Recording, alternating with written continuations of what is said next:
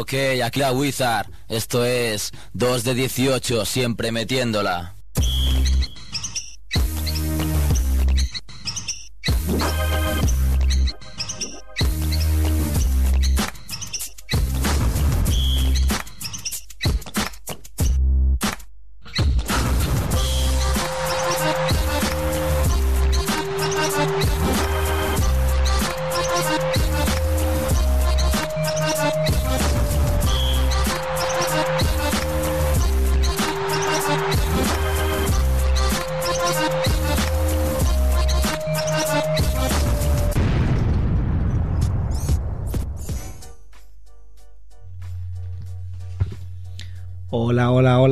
Programa 38 de 2 de 18, Basket Radio. Estamos en Radio Ciudad Bella y tenemos una hora por delante para lo que nos dé la gana. En la parte técnica, Albert, Ba- Albert Balbastre y aquí en el estudio, Kevin Costello. ¿Qué tal?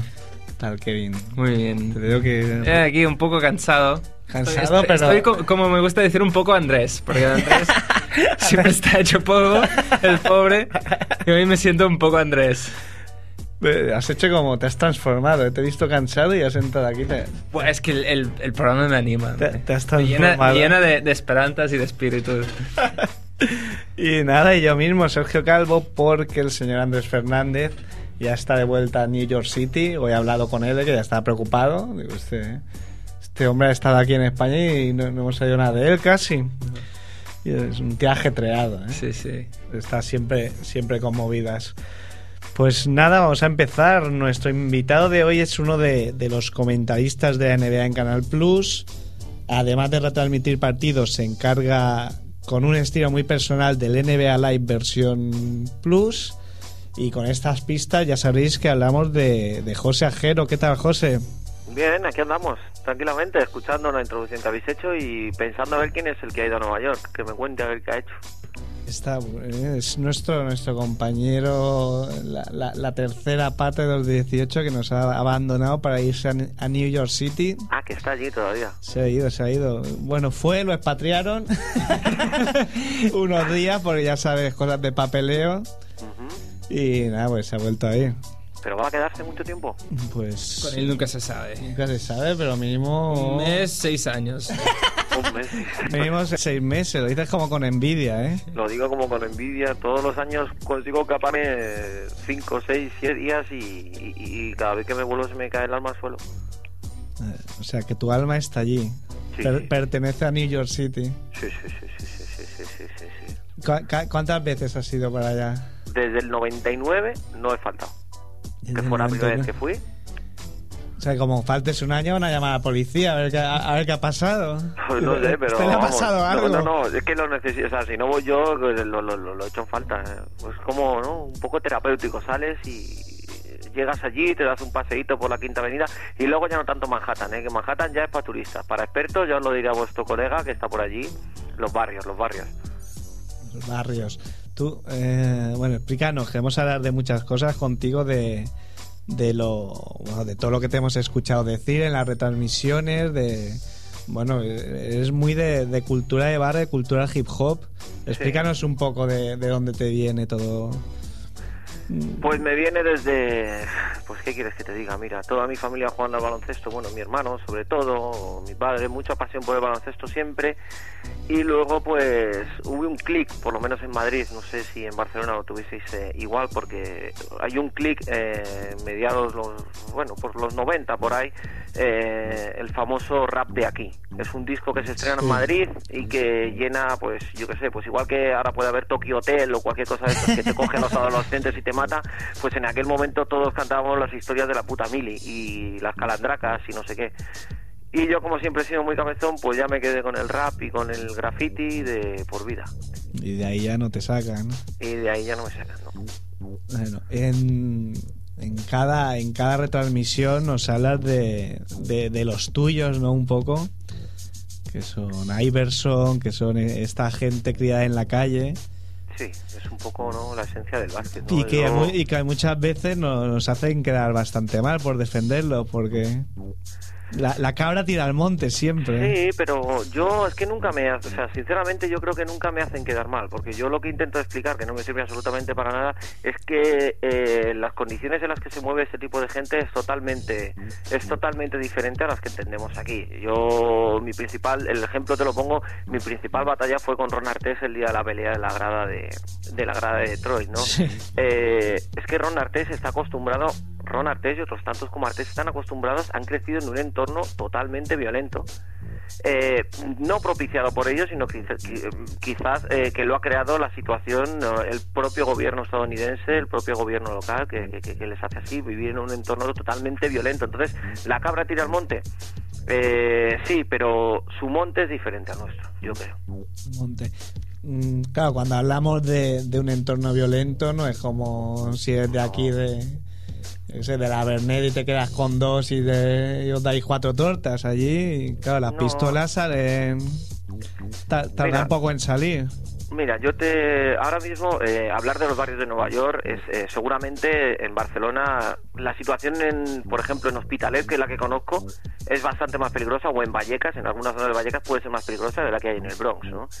Pero una de las una de las cosas porque el Bronx eh, se ha convertido también le ha, le ha salpicado un poco esto de la tolerancia cero, ¿no? De las políticas súper restrictivas que hay en Nueva York y, y sobre todo, bueno, pues en el estado de Nueva York. Pues eh, hablando con amigos me dicen que eh, para comprarse el New York Times tienen que cogerse la bicicleta y andar cinco manzanas. Para comprar un libro, irse a Manhattan. Pero pueden pillar una pistola en cualquier lado porque cualquiera se los vende bajo el, bajo el permiso de la policía que lo sabe o, o- o- lo permite, siempre y cuando sea para siempre y cuando sea un poco para hacer allí o comprar alcohol o, o cualquier cosa. O sea, todo lo que aquí es un poco más extraño, allí es un poco más normal. E intentar, pues eso, comprar un libro tienes que hacerte media hora en metro. Y, y, bueno, es una, una pregunta así un, un poco inocente, pero ¿qué, qué solución tendría esto? Eh, ¿O, hay alguna solución o hay a- algún movimiento que... no, alguna sido- esperanza?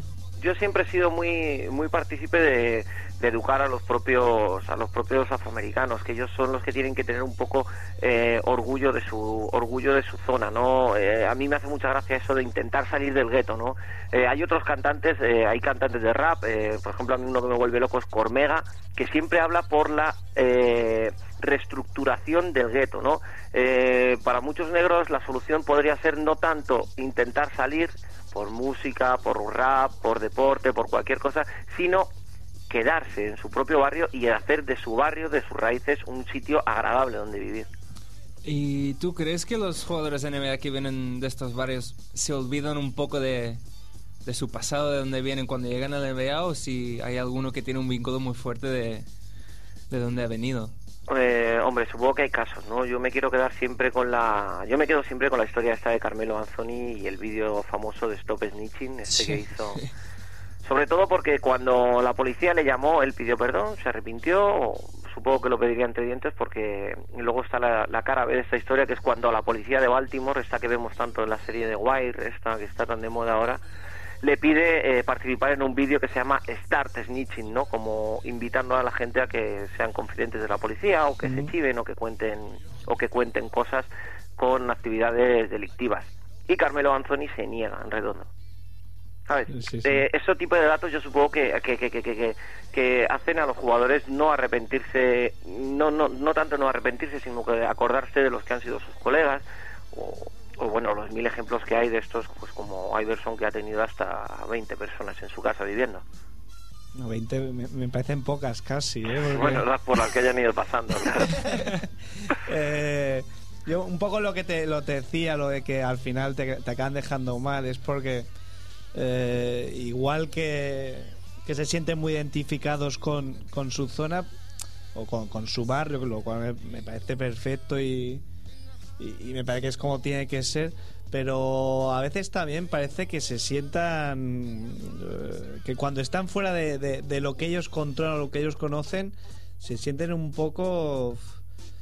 Eh, no, no, no sabría cómo decirte que quizá la pelea que nombras de, de artes es por eso, porque es como animales enjaulados o, o la Sí. historia de Carmelo Anthony explicando que ha tirado una medalla de, de Sí, pero bronce, pero olímpica, esa- al lago. Pero esta historia la contrapones con la de Mohamed Ali y se te ponen los pelos de punta, para mí por lo menos. ¿eh? Sí, pero Ah, son historias diferentes, son motivos Sí. diferentes. Sí, sí, no, está claro, ¿no? Pero es también es otro detalle, ¿no? Ahí, eh, pues coge Carmelo Anthony y, y, y- y- y se acuerda de Mohamed Ali, ¿sabes? Son también las referencias un poco que tienen ellos. Sí es cierto, ¿no? Que a lo mejor la cabra tira al monte en ese sentido, sí, sí son ellos los que en el momento que no se encuentran a gusto intentan... Sí, sí es cierto, sí. Ahí de- zanjamos aquí el, el tema este. Eh, bueno, te- estás, estás eh, con el NBA Live Plus cada día. Eh, a mí particularmente me encanta tu estilo, es muy personal. Y tengo que apuntar un par de, de frases que dices, eh, yo creo que cada día, eh, que es como cuchillo caliente de mantequilla Sí. y le pones ruedas a la victoria. Que son Eh, frases muy, muy americanas Sí, llevo- traducidas al, al castellano. Mira, yo de verdad que con esto no quiero ser ni no quiero ser ni mucho menos, no sé, ni parecer un poco chulo, ni orgulloso, ni nada por el estilo. Te digo una cosa, desde que estoy metido en la NBA, que llevo a, que llevo a saco pues como ocho o nueve años Mm. trabajando como profesional, no como aficionado, he decidido que nadie en castellano me va a enseñar nada de la NBA. Te quiero decir, yo todas mis fuentes de información son americanas y se- eso se nota mucho. Intento, bueno, nadie en castellano no, mentira. Solo hay una persona en castellano que me ha enseñado algo de la NBA, que es Anthony Daimiel. Estamos todos de acuerdo, me. Eso es, es el único, ¿sabes? Porque lo demás es que me parece, pues, eh, si yo quiero información y tengo un mínimo conocimiento del inglés, el castellano viene a ser, eh, o los que me lo vayan a contar en castellano, está claro que no estamos en la noticia, ¿no? No estamos allí. Y pues prefiero prefiero información en inglés. Entonces, hay muchas hay muchas expresiones que se me quedan. Por ejemplo, yo sé que es un poco complicado cuando he intentado tratar de explicar a la gente es muchas veces acabo diciendo Derrick Rose o cualquiera está en la casa. ¿Sabes? Eso, casa. eso en castellano no, no, no tiene mucho sentido, pero cuántas veces hemos escuchado, ¿no? In the house, ¿no? In the house. que es un poco, ¿sabes? Y que también todas estas expresiones del, del cuchillo caliente mantequilla y todo esto es NBA, es espectáculo, no es una concepción del baloncesto y del deporte totalmente diferente a la que hay en Europa. Y si no se puede hacer aquí, por, si no se puede hacer en NBA, ¿dónde la vas a hacer? Pero donde te tiran las raíces es. eh, por contra, cuando. Por ejemplo, cuando, cuando estuviste este último año en las finales. Sí. Y, a- y cómo, ¿te acuerdas cómo veías a Ron Artest? Sí, sí, pero es que la gente se cree que, o sea, la gente se cree que no le vi. O sea, me preguntan, pero Sí, es verdad. no, pero- hizo gracia porque eh, lo veías como un toro. Sí, lo, vi, lo vi que- Tío, es que estaba desbordado, de verdad te lo digo. Es que estaba desbordado. Anthony, que estaba en el estudio, se partía de mí, ¿no? Decía, como un toro, has dicho, este es como Jesulín, ¿no? Como un toro, 20 veces lo dice. Pero, tío, es que estoy ahí tranquilamente, me llaman, estoy tranquilamente andando por el Staples, por la cancha, y me encuentro a Artés.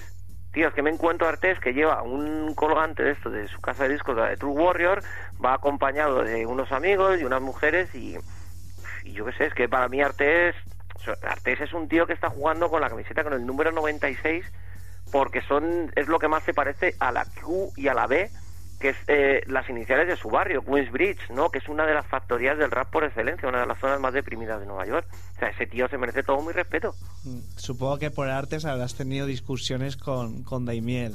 ¿O Claro. no? Sí, pero en el fondo, pero en el fondo, en el fondo, él sabe que la historia de Artés es bonita. Sí, es que Él lo al, sabe, al al es que- final quizá lo, lo que sabes es que al final estas historias son sí bonitas, ¿no? O, o al menos de, de gente auténtica, ¿no? Que, Claro, es, es un... que claro que la, la gente no, no le puede pasar a Kobe Bryant una chulería, pero pero quizás sí se la puede pasar, sí se la podemos pasar a Iverson o, o a Artest. Sí. Porque son sobre- diferentes, claro, diferentes orígenes. Sí, son diferentes orígenes, evidentemente, y, y- y ellos, eh, yo creo que son chulos a su manera o hacen una chulería a su manera, no como no como Kobe Bryant. Kobe Bryant, eh, yo le he odiado hasta hace cuatro años, te lo digo de verdad, pero es que luego me he dado cuenta que es, me pasa un poco como LeBron James, ¿no? Eh, le he tenido un poco de manía porque parecía que lo podían hacer todos o, o- o- o parecía que lo podían hacer todo pero luego, tío, al fin y al cabo el baloncesto te gusta y, y, y ves a tíos que hacen cosas que los demás no hacen y al final te acaban de- te acaban gustando. Salvo Stockton, Hay que reconocer. Eh, ¿Qué pasa con Stockton? Nada, nada, nada, todavía era para picaros. Pasa los pantalones, tío, pasa los ¿de, pantalones. ¿De qué, de qué barrio era Stockton? ¿Eh? ¿De, de qué barrio era? Stockton, digo, que de qué barrio era. Stockton, pues ahí jugaba en Washington, ahí perdido en un pueblecito pequeño, ¿no? En Spokane, ahí, ¿no? Spokane, sí, es verdad. Igual el número también quería decir Spokane, ¿no? No- no sé. Joder, Vaya usted a saber. Vaya usted a saber, vaya usted a saber. Pero esos pantalones... Son, son menos bonitas esas Claro, historias. no, pero es igual, que, es un crack, no, no, no, no voy a descubrir nada sobre Stockton, y de hecho ya me encargué yo de coincidir uno de mis viajes en Nueva York en el último en las dos últimas campañas en Utah, antes, el año antes de que llegara Raúl López, yo tenía que coincidir en un Knicks Jazz para verles, Sí. a Malone y a Stockton, Malone y y tenía que, tenía que verlo, no tanto Malone como Stockton, ciertamente. Y bueno, todo el mundo coincide en decir que es la persona más normal que te puedes echar a cara, ¿no? Stockton, es como de una liga, de- liga de empresas o... sí, sí, lo que pasa es que luego en la cancha, pues, Era bravo, era. ¿no? Era bravo. Era lo que era. Oye, háblanos un poco de, de tu relación con el, con el hip hop. ¿Qué haces actualmente? ¿Qué, en, en qué te Pues, mueves? Hago hago una cosa que pues eh, que me está trayendo muchos problemas. O sea no no muchos problemas no tanto no muchos problemas pero sí un poco problemas de conciencia no Eh, llevo pues desde el desde el 92 pertenezco a un grupo de graffiti conocido aquí en Madrid en Barcelona y bueno pues siempre tienes que estar un poco ahí entre lo que es entre lo que es eh, legal lo que es ilegal porque si pintas o haces todo legal es un poco eres como un poco lila no ya sabéis un poco cómo funcionan esas cosas. Si eres ilegal pues no se puede mantener con el ritmo de vida que llevamos nosotros. Tú imagínate que por cualquier cosa te pillan pintando por la noche y, Y y al día siguiente te meten en la te meten en el calabozo pasas esa noche llamas a las 11 de la mañana y le dices a tu jefe que no vas a ir porque te han cogido Bueno, pintando ¿sabes? o, o mejor todavía, van al estudio allí a detenerte. Que esto se ha visto, ¿eh? gente, gente llevarse de una oficina con la esposada. Entonces, pues bueno, intento pelear contra intento pelear contra eso, ¿no? Contra la gente de mi grupo que me acusa de estar aburguesado y contra mi trabajo que me que me saca de eso, que me saca que me saca que, que, que- me saca un poco de eso, pero bueno, eh, todo es un poco nivelar la nivelar la balanza y pensar en el en el graffiti como algo terapéutico, ¿no? Porque a veces tienes la cabeza como un bombo de haber estado muchas horas trabajando o por cosas paralelas al trabajo y te puede servir un poco como vía de escape. Y luego pues rap llevo escuchando pues toda la vida, sinceramente. Desde esto que te digo del este, del, del rap de aquí, pues mucho tiempo, mucho, mucho tiempo. Antes, cuando, cuando hemos hablado, eh, me has comentado, bueno, te, te he dicho si querías elegir el tema que vamos a poner. Me has dicho que alguno de, de Señor Rojo. Sí, Y lo hemos conseguido, ¿eh? Nos lo ha enviado Antonio Gil, a Antonio con, Gil. sí. con quien hablaremos luego. Y así que cerraremos el, el programa con Señor Rojo. Bien, bien, me parece bien. Es un tío legal. Estuvo con, estuvimos la última vez en Nueva York allí. Nos podéis imaginar, ya no sabe, no tanto de baloncesto porque no se mueven los niveles, es un aficionado simple, y, pero a nivel de conocimiento de la calle, de conocimiento de cultura afroamericana, tiene un, cultura afroamericana. Nos enfadamos porque al final se, se quería ir tres horas a buscar eh, por Brooklyn las, loca- las localizaciones de las películas de Spike Lee. y yo no, que yo prefería irme a comprar zapatillas a Fulton Street, estábamos por Brooklyn. El, el otro día, mira, precisamente estuve viendo uh, The Kings of Comedy. Sí. Y, y te hace pensar un poco, ¿no? Porque, eh, claro, eh, es un tema, el racismo en Estados Unidos, que, que, que- Sí. que- que existe por ambas partes, existe un pacto un poco así que puede explotar cualquier día o, o qué va a pasar aquí. Yo, yo en el punto de, en el punto de, en el punto este que os digo de hacerlo un poco desenfadado, de darme el espectáculo, muchas veces yo creo que se me va la cabeza y cuando hago comentarios de que si el blanquito, que si no sé qué, que si no sé cuánto, yo lo hago con todo el respeto del mundo, pero sé que eso allí es un problema. Sí, sí, sí, claro. Sé que eso allí es un problema. Para, que- para el que no haya visto el es un documental de, de una serie de cómicos estadounidenses afroamericanos y, y se llena un pabellón de Charlotte con igual 20.000 personas para verlos actuar, lo que sería un club de la comedia y, y, la- y es todo, bueno, pues constantes referencias a, a su cultura, un poco riéndose de, de las desgracias de- del hombre negro, contraponiéndola con, con el modo de vida de- del hombre blanco. Y claro, hay unos pocos espectadores blancos y la verdad es que el ambiente es un poco intimidatorio. Eh, Sí, seguro. Seguro, pero es un poco la acción-reacción esa que tenemos. Sí, sí, sí, claro, claro. Eh, sinceramente, yo creo que luego en Estados Unidos existe y no creo tanto en los vestuarios NBA porque eh, al fin y al cabo eh, está pasando en Estados Unidos está pasando un proceso contrario al que por ejemplo podemos vivir aquí en los en los equipos de fútbol, ¿no? Los equipos de fútbol cada vez hay más jugadores de raza negra y en Estados Unidos cada vez hay más jugadores de raza blanca. Más eh, no, a ver, no, no, no, no, cada vez hay menos jugadores de raza blanca, pero sí hay más europeos, ¿no? Eh, cada equipo tiene alguno, un par de ellos, salvo excepciones, entonces es como más normal. Yo no sé si ellos mismos les consideran como blancos o simplemente les consideran europeos, pero hay buen rollo. Gasol tiene buen rollo, Mar Gasol tiene buen rollo. Eh, eh, Sergio se trajo a Randolph a Tenerife, ¿sabes? Sí, Pero no se trajo al, al, perrito. perro, ¿no? Al no, perro.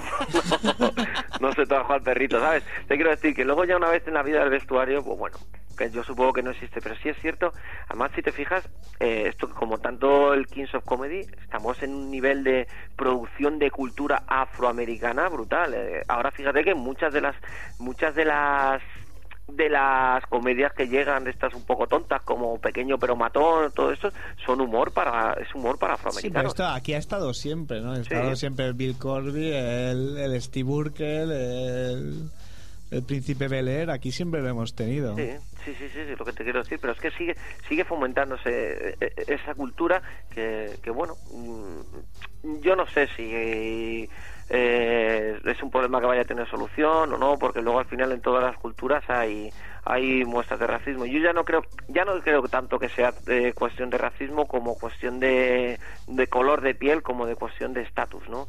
Eh, hemos visto como se decía que muchas que, que el voto latino podría ir a los de- a los a los republicanos pensando Sí, sí. en castigo a los afroamericanos que como están ahora con un estrato por encima les miran mal y todo esto pero yo creo que es más cuestión de, de seguridad no y de estatus que otra cosa Bueno, a ver, a ver cómo acabamos. eh. Sí, total, sí. total, para cuatro días que vamos a estar por aquí. Bueno, José, hablamos un poco para acabar de, de NBA. ¿Cómo ves la temporada? Pues mira, eh, estoy teniendo, te lo voy a contar a ti, que ya me has dado confianza. Estoy teniendo este año un problema muy grande, tío, muy grande con los Knicks. Yo soy de los Knicks. Los Knicks. En cuanto puedo lo digo, soy de los Knicks.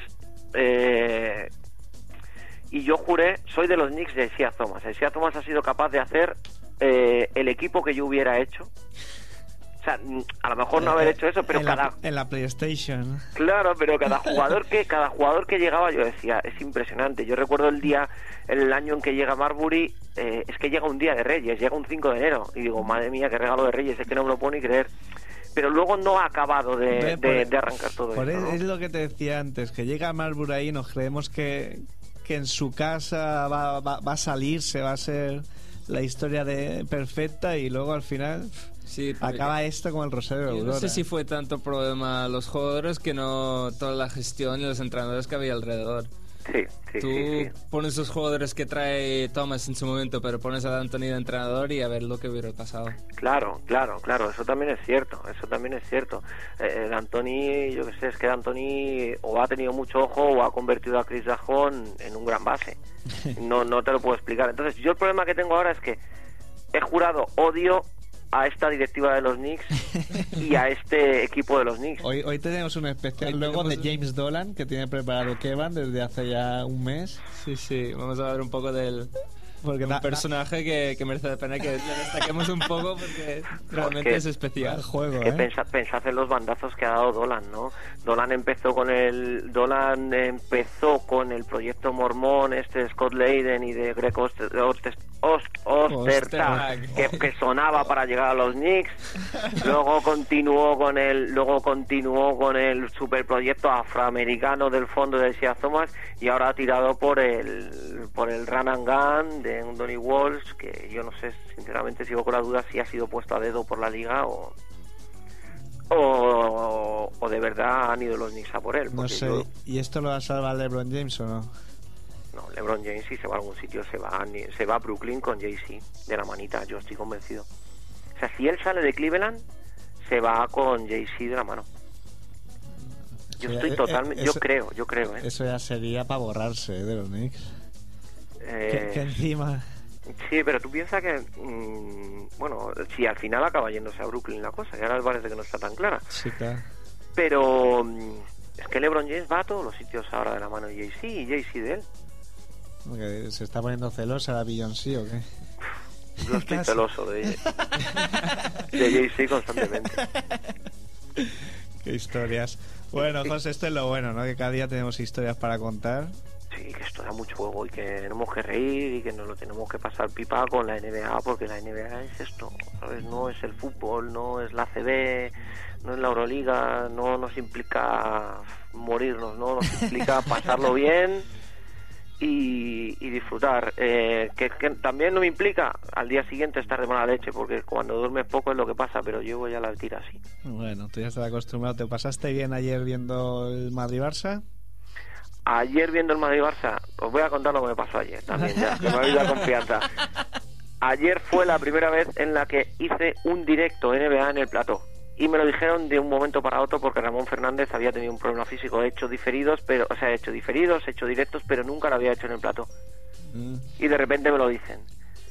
De repente me lo dicen, de repente me tengo que bajar a vestuario para que me den ropa porque no puedes salir con cualquier cosa, de repente tengo que bajar a que me corten el pelo porque tenía el pelo hecho un desastre, de ¿Tuviste repente... que quitar el blin blin también o no? No, no, no, no, no, llevo mucho, no llevo mucho blin blin, pero sí llevo un par de tallas más de las que me hacen falta. La pistola también, la dejaste. No, la pistola no. Y, y nos dieron, ¿sabes? Es que no te dejan, eh, no te dejan salir con, no te dejan salir con cosas. De hecho es que ya fijaros un poquito, os lo adelanto, nos han prohibido las camisetas a David, a mí, a Nico. Joder, Pero si David y Nico están ahí con esas camisetas. Vamos a fijarnos últimamente porque yo no lo sabía, ¿eh? Me lo dijeron que había sido cosas hace tres o cuatro días. Bueno, bueno, pero. Pero son normas de- XXI, ¿eh?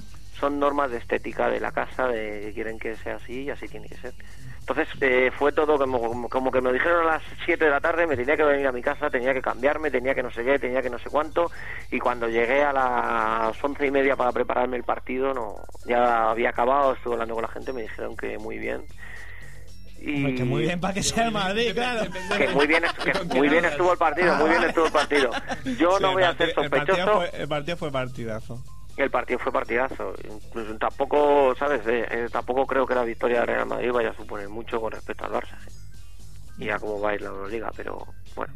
Bueno, no- no que sé. fue un buen partido Bueno, y que ahora estoy viendo aquí, os tengo aquí, yo estoy viendo a Unicaja y estoy viendo a Heislip que se está saliendo por los lados. Marcus. Y José, pues te vamos a dejar. Luego, si escuchas el programa, podrás escuchar al señor Rojo.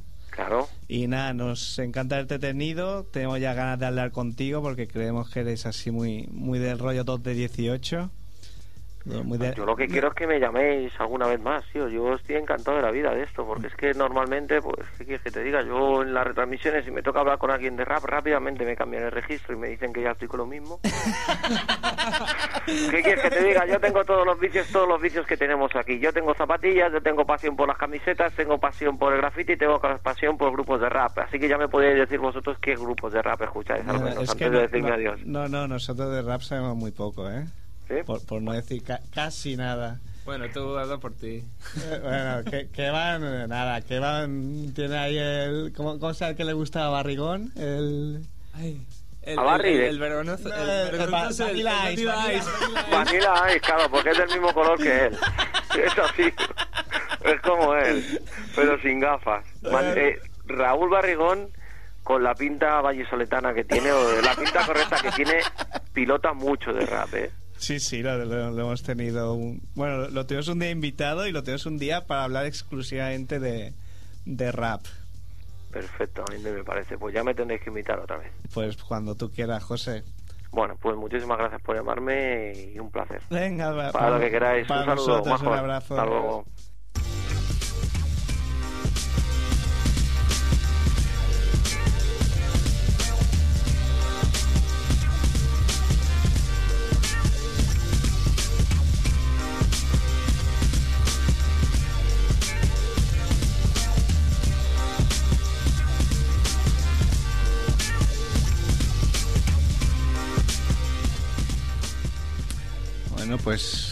Nada, encantado de haber hablado con José Ajero, al que seguimos cada día y, y nos gusta su estilo personal.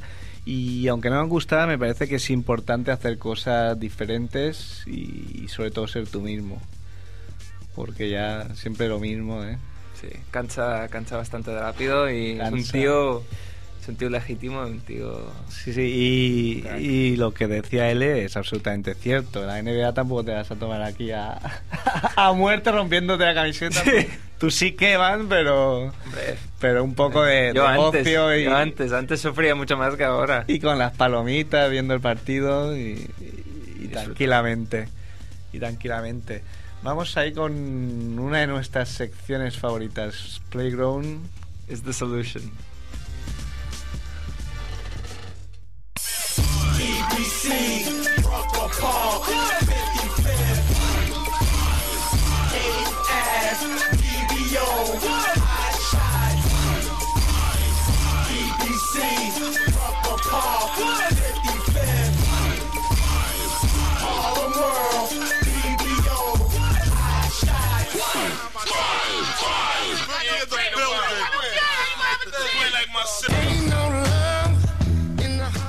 Enfermito. Oye, la vez que mejor habéis presentado mi sección eh, ahí a dos voces, Sí, tío, sí, sin, espectacular. sin estar... Tendrías que estar orgulloso, hoy me he acordado de tu sección. ¿eh? Sí, sí, sí, me ha parecido increíble. No, no estaba preparado, ¿eh? No, pero de todas formas hay cosas que pulir y yo no quiero ser picajoso, ¿no? Pero mientras que Kevan lo dice guay y que tú solamente has dicho una palabra para no meter la pata, esa que has dicho la has pronunciado mal, tío. Dicho playground. Bueno, bueno. ¿Cómo se dice? Listos. Yo paso, no estoy aquí para discutir contigo. Ya le daré clases, Antonio, tranquilo, para la semana que viene ya... Si yo quiero aprender, pero... Es la cuarta llamada que, que hacen a, a este teléfono en en 10 minutos y cada vez que lo he cogido he puesto voz de radio de sí, hola, buenas noches. Hola, has puesto voz de Pau Marturell. Casi, casi, casi, casi.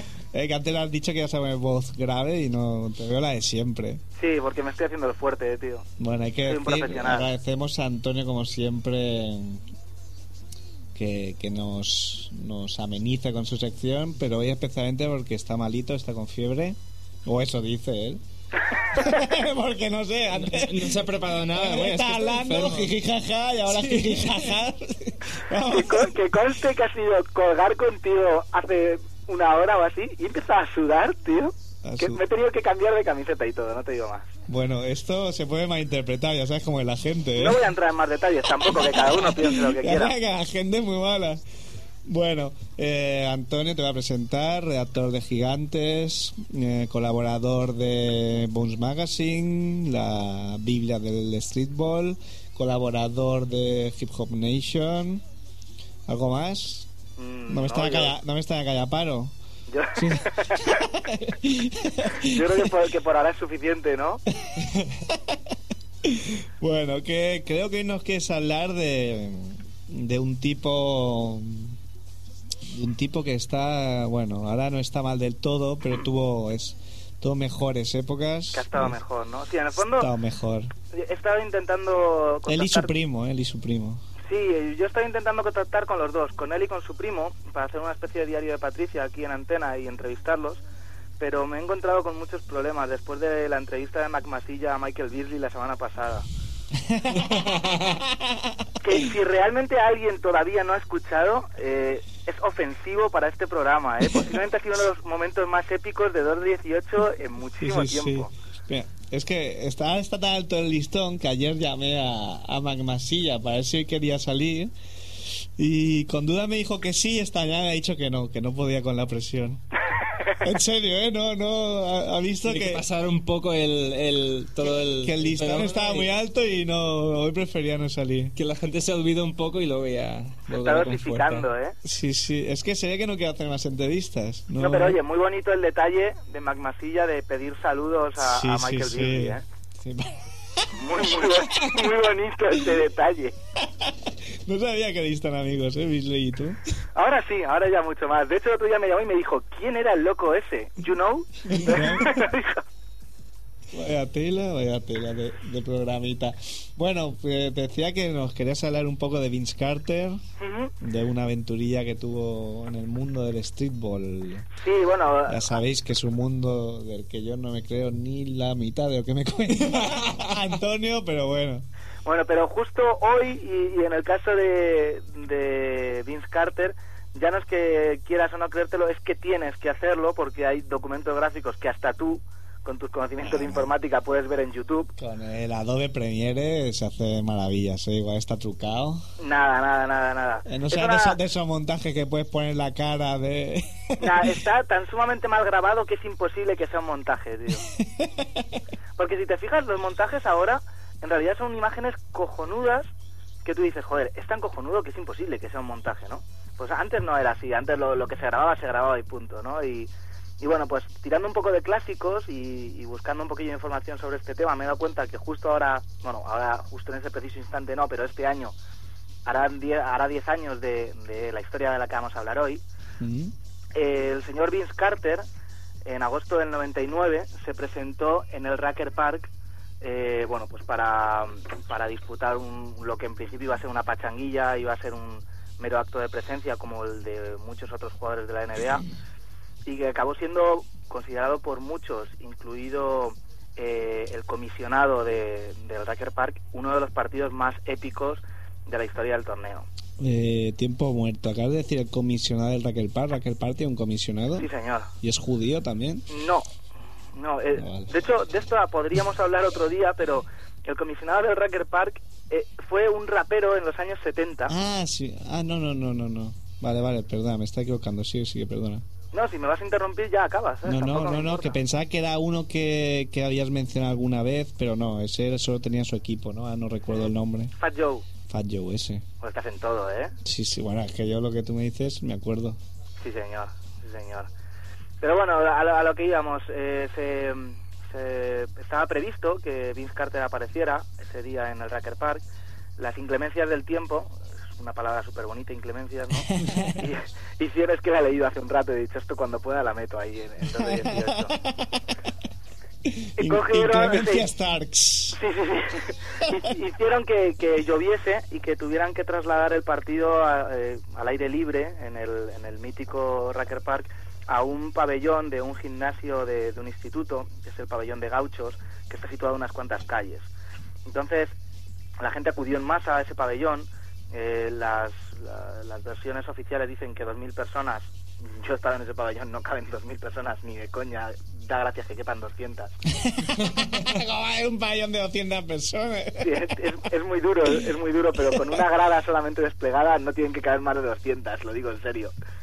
Y eh, llenaron el pabellón esperando que Vince Carter apareciera. Bueno, el partido empezó, eh, se empezó a desarrollar el juego y el intercambio de canastas, Vince, Car- Vince Carter no aparecía, y entonces empezaron los pitos, empezaron las protestas, empezaron las quejas, ¿no?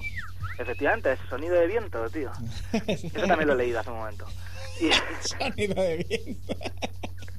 Y, y cuando ya parecía que todo el mundo daba por perdido eh, la visita de, de Air Canada al Racker Park, el speaker, al grito de He is here, que, que van a entendido, pero que para ti, Sergio, diré que es Él está aquí.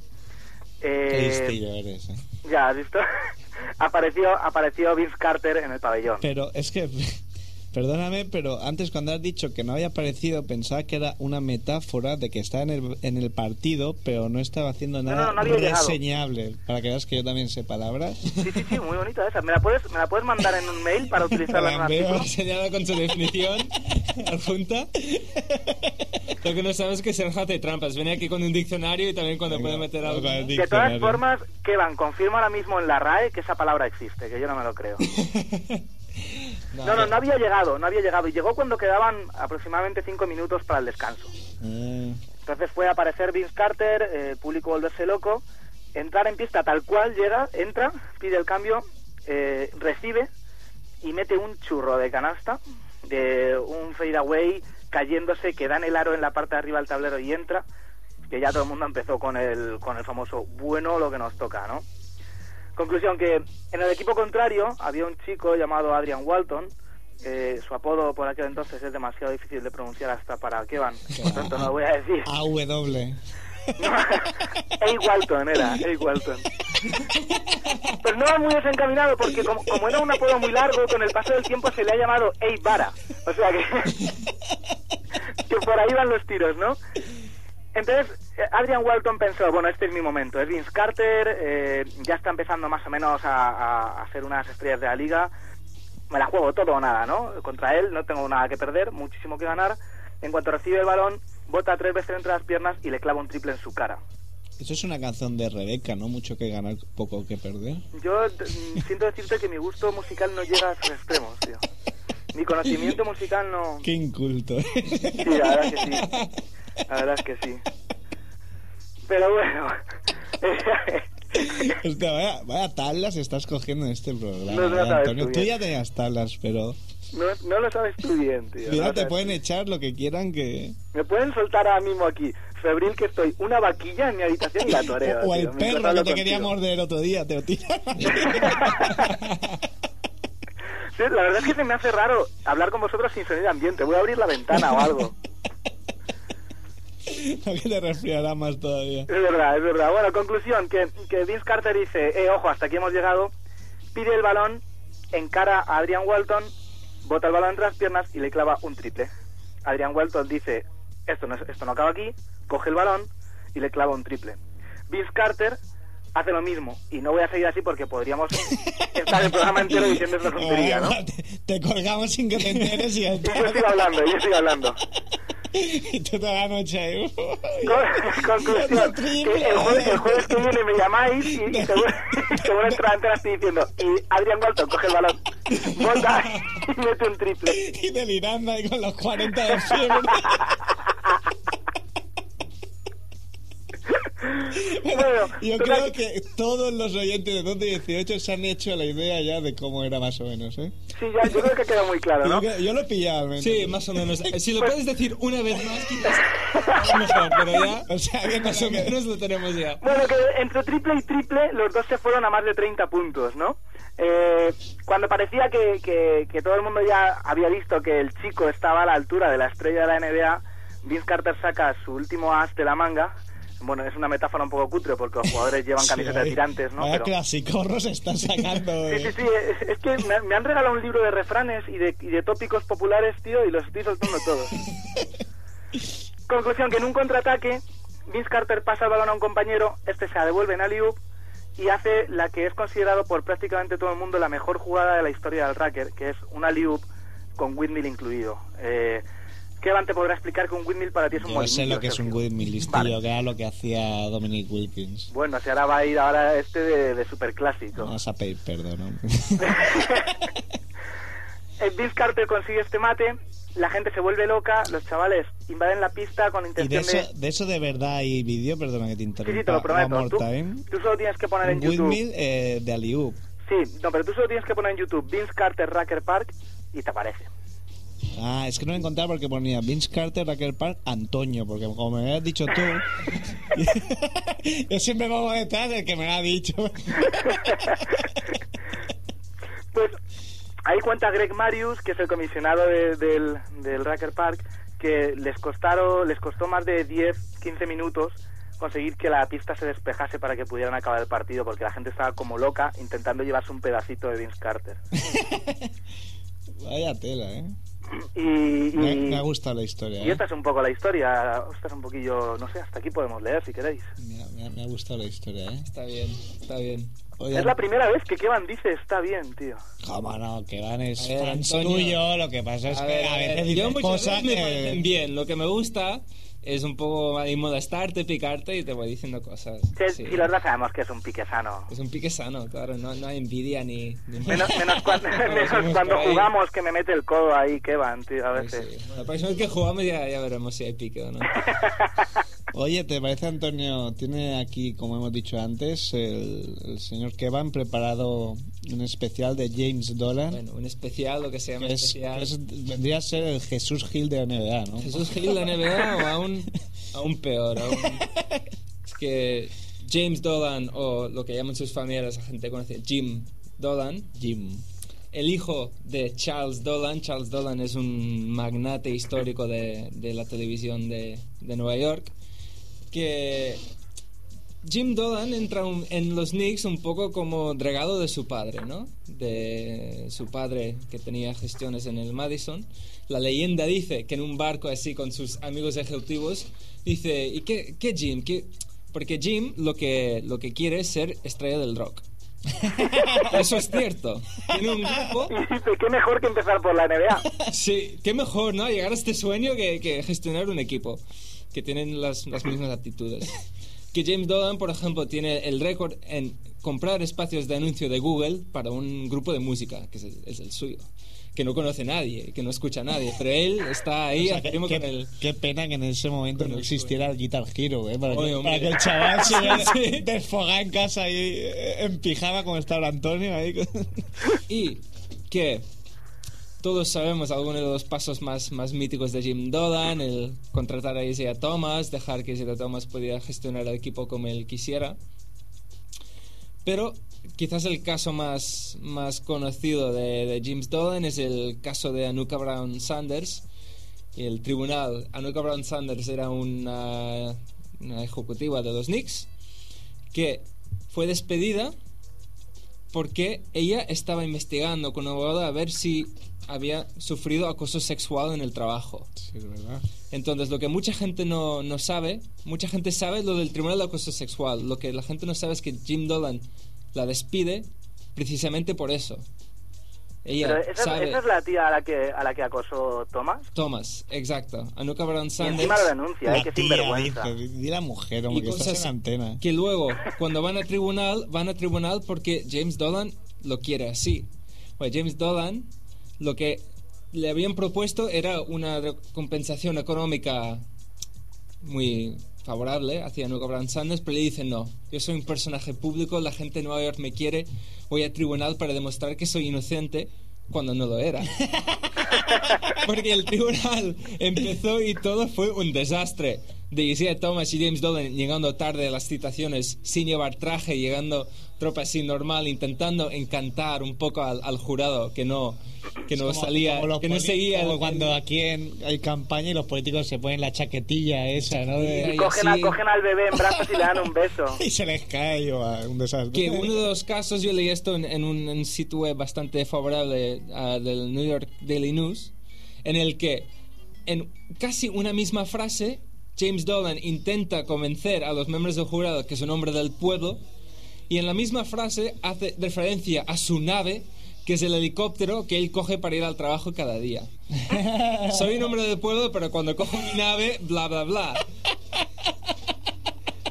O sea, vale, pues am, también se, se notó que Dolan mentía en el tribunal porque él decía que uno de sus asistentes le dijo que la Anuka Brown Sanders estaba intentando interferir con todo este proceso del acoso sexual, intentando sacar compensaciones económicas, y el que la despide, cuando el asisten- asistente va al tribunal, dice que él nunca había mencionado nada de eso a Dolan. O sea que hay traposiciones por ahí. Que luego en el New York Times hay un artículo muy interesante que habla de el, el ambiente del trabajo que Dolan había fomentado dentro del Madison Square Garden. Muy interesante que usar la palabra como eh puta o eh maricón como saludos era algo normal de parte de los ejecutivo- ejecutivos del día a día. Por ejemplo, Isaiah Thomas cuando se cruzaba con la nuca Brown Sanders por los pasillos decían que era normal que decía hey puta. Yo, yo voy a tirar piedras sobre mi propio tejado, pero Stephen Marbury defendió a Dolan diciendo que eso era verdad, ¿eh? O sea, Sí. le defendió diciendo que sí, que es cierto, que esas palabras eh, en un ambiente de trabajo se pueden utilizar sin ningún problema. Claro, es, o sea, es que se algo, es algo juntaron dos normal del día a piezas de, día. de lo mejor de lo mejor, O sea, ¿eh? que tú estás ahí en Gigantes y te, junta- y te, te cruzas con Ojo, Fernando ojo, Mar- ¿dónde vas? Ojo, ¿dónde te- vas? Te eh? cruzas con Fernando. Martín y le dices, hola puta. O como- o Cosa- cosas peores. Con Fernando Martín, cosas bastante peores. hola puto. bueno, yo lo veo normal. Yo, veo. Sí, sí, lo veo muy normal. Y que bueno, hay, hay una frase que se ve que tra- va por los empleados menores del Madison Square Garden que es got hurt. No sé si conocéis la frase mítica del got milk, de tener leche, que es toda una campaña, pues a raíz de esto, el got hurt. Que se decían cuando uno se había pasado o había tenido alguna altercación con el Jim Dolan. ¿Te han, te han hecho daño? ¿Te han, porque ver al Jim Dolan era casi lo mismo que esto, que hay casos de despide de, por ejemplo, Jim Dolan en la media parte de un partido de los Knicks va hacia uno de esos stands de bebida que hay en Madison Square Garden y pide una Coca-Cola, le dan la Coca-Cola, él tiene la impresión de que le falta gas y despide al trabajador. Pues claro que sí, hombre. Claro que sí, falta gas. Sí, que El, hagan su el trabajo. problema la calle. muchas veces es que no reclamamos, tío. sin, sin- sin darse cuenta que lo más seguro es que sea la máquina que dispensa la Coca-Cola o cualquier cosa, menos la culpa del trabajador. Ya, pero el empleado tiene que estar atento a esas cosas Claro. y si funciona mal la máquina, decirlo. Estoy contigo, Antonio, Sí claro que que sí. sí. Bueno, Es que Veo- estos que no americanos sois- son de unos especialitos para los despidos. Veo, veo que no sois muy hombres de- el del pueblo, ¿eh? que sois, sois un poco subiditos. Veo, veo que los Knicks están en, en buenas manos, ¿eh? Sí. De todas formas, cuando Dolan entraba en los baños de, de las oficinas del Madison, todo el mundo salía porque decía, yo este, este tío entra aquí y no hagas ninguna broma sobre Sergio, y salgo salpicado, seguro. ¿eh? Eh, Mira que es escatológico, ¿eh? No, sie- Siempre no. tienes que acabar diciendo algo de... Escatológico eres tú, yo no he dicho nada, tú lo has pensado y por tanto tú eres el escatológico. Ay, bueno, pido, pido perdón a todos mis, Muy bien, eso a es lo todos que mis quería. fans. Todos tus seguidores, tus- Pido, pido perdón porque sé que soy un referente para muchos niños, sobre todo. Y, No vas bien por ahí, no vas bien. Bueno, eh, nos vamos a ir ya. Nos hacen, nos hacen gestos. Eh, seguiremos hablando de James Dolan. Y tú, Antonio, nos seguirás explicando historietas de, si no, de si no fallezco Playground esta que, noche, sí. aunque sean mentiras, son muy bonitas todas. Aunque sea mentira, como no se puede comprobar, pues yo te las cuento. Oye, eh, antes de irnos, os recuerdo, os quiero comunicar que empieza ligafanática.com, que es la liga virtual que organizamos cada año de, de la NBA, desde Ultimate NBA. Y diréis, ¿por qué tan tarde? Por pereza pura. Porque dura un poco más, nos pillan los playoffs, pero bueno. Pues haré, haré mi equipo, lo miraré tres semanas y luego lo perderé de vista como todos los años. Ay, Antonio. Que no, que, este, que este miedo año, a mí que este año son sabes- ocho semanas, solo que voy a este ganar. año tienes que ir a por todas, Eh, hostia. es verdad, esto es un pique. ¿Qué van? Voy a por ti. Te voy a ganar, ¿Qué Antonio. van? Voy a por ti. Bueno, ya veremos. Cuidado si, que si llegas al, al- al suelo de mis pies. No Acuérdate, acuérdate de no incluir a Gilbert Arenas. No te Eh, ¿qué piques que- ¿Quién verdad, nenas? ¿Quién más? Tracy McGrady, que ha jugado muchísimo este año. Es Sí, no le pongas tampoco, ¿eh? Escala- Pero Alonso, Mourning, Alonso Mourning, quítalo a tiempo. Mira, mira, mira, te voy a ganar. Pero si encima, si llego a ganarte una semana con Scala Bryan dentro de mi equipo, me, me pagas una cena. Vale, de- no, desde aquí pongo todavía un reto peor todavía, más humillante. El que pierda tiene que cantar Bailar pegados en antena, tío. bueno, bueno, no conozco la canción. Yo te la paso. Tú la puedes cantar en la antena, enseñármela y si acaso. Se acabó, nos vamos. Gracias, Antonio. Un abrazo, chicos. abrazo. Venga. Hasta luego, Hasta Kevan. Y luego. nos vamos, como le hemos prometido a José Ajero, con el tema Estado Mental Madrid-Ciudad de Señor Rojo de 2005. Temazo. Sí, Madrid ciudad. Madrid, sí, Madrid,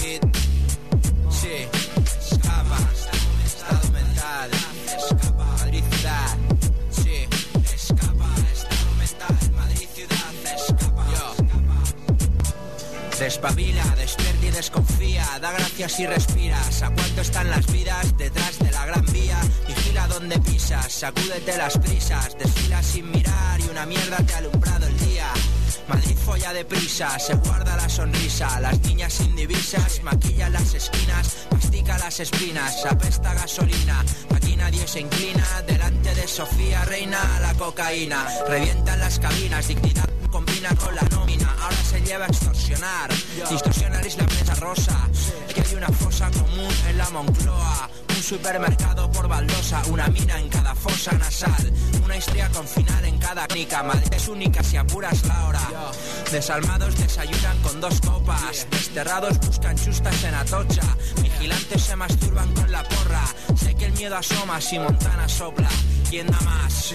Escapa, estado mental, Madrid ciudad, escapa. Sí, escapa, estado mental, Madrid ciudad, escapa. Sí, sí, escapa, estado mental, Madrid ciudad, escapa. Sí, yo, escapa, estado mental, Madrid ciudad, escapa. Sí. Las chabolas no se acoplan a la imagen. Madrid busca el caché de Roma. pero es otra Pretty Woman, colecciona trajes, disfraces, bailes de moda. Sé que el aire ahoga en los viajes, bajo tierra nadie suda por placer. Si ets un addicte a la bona música, gaudeix de la millor a Ràdio Ciutat Vella.